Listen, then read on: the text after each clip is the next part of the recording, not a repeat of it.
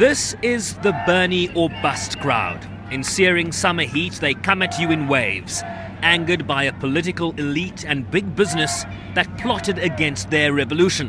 When we ask them about a choice between a Trump presidency and a Clinton presidency, they say there won't be any difference. If we lose it this time, I think our country has lost it for good. You can just say goodbye to democracy. That's how serious it is. D- define lose. When you lose, if, if, if Hillary Clinton gets the nomination, which she does not have yet, I think that's losing because she'll lose to Trump. It's well documented.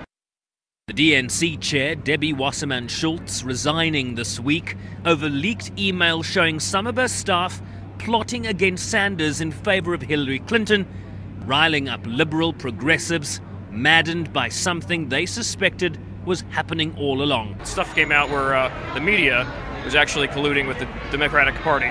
But uh, what happened was uh, they were, from the beginning, seeing him as, quote, an insurgent or an insurgency.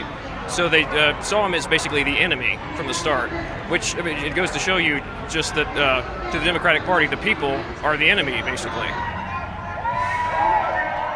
The posters tell a tale of their own. Quote, say no to the war makers candidate, or fight for a political revolution, and a crowd favorite, never Hillary. Hillary and the Democrats are definitely not for the people anymore. I mean, they're just they're all tied into big business just the way like Republicans are.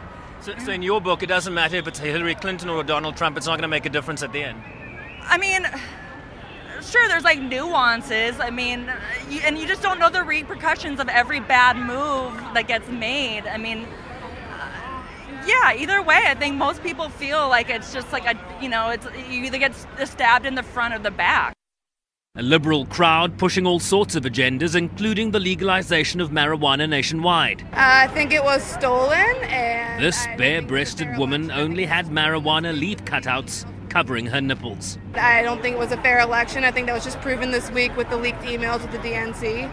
Uh, so I think it's time to demand another option. So that's why I'll be going third party, deregistering after this convention. And what if voting third party actually leads to a Trump presidency?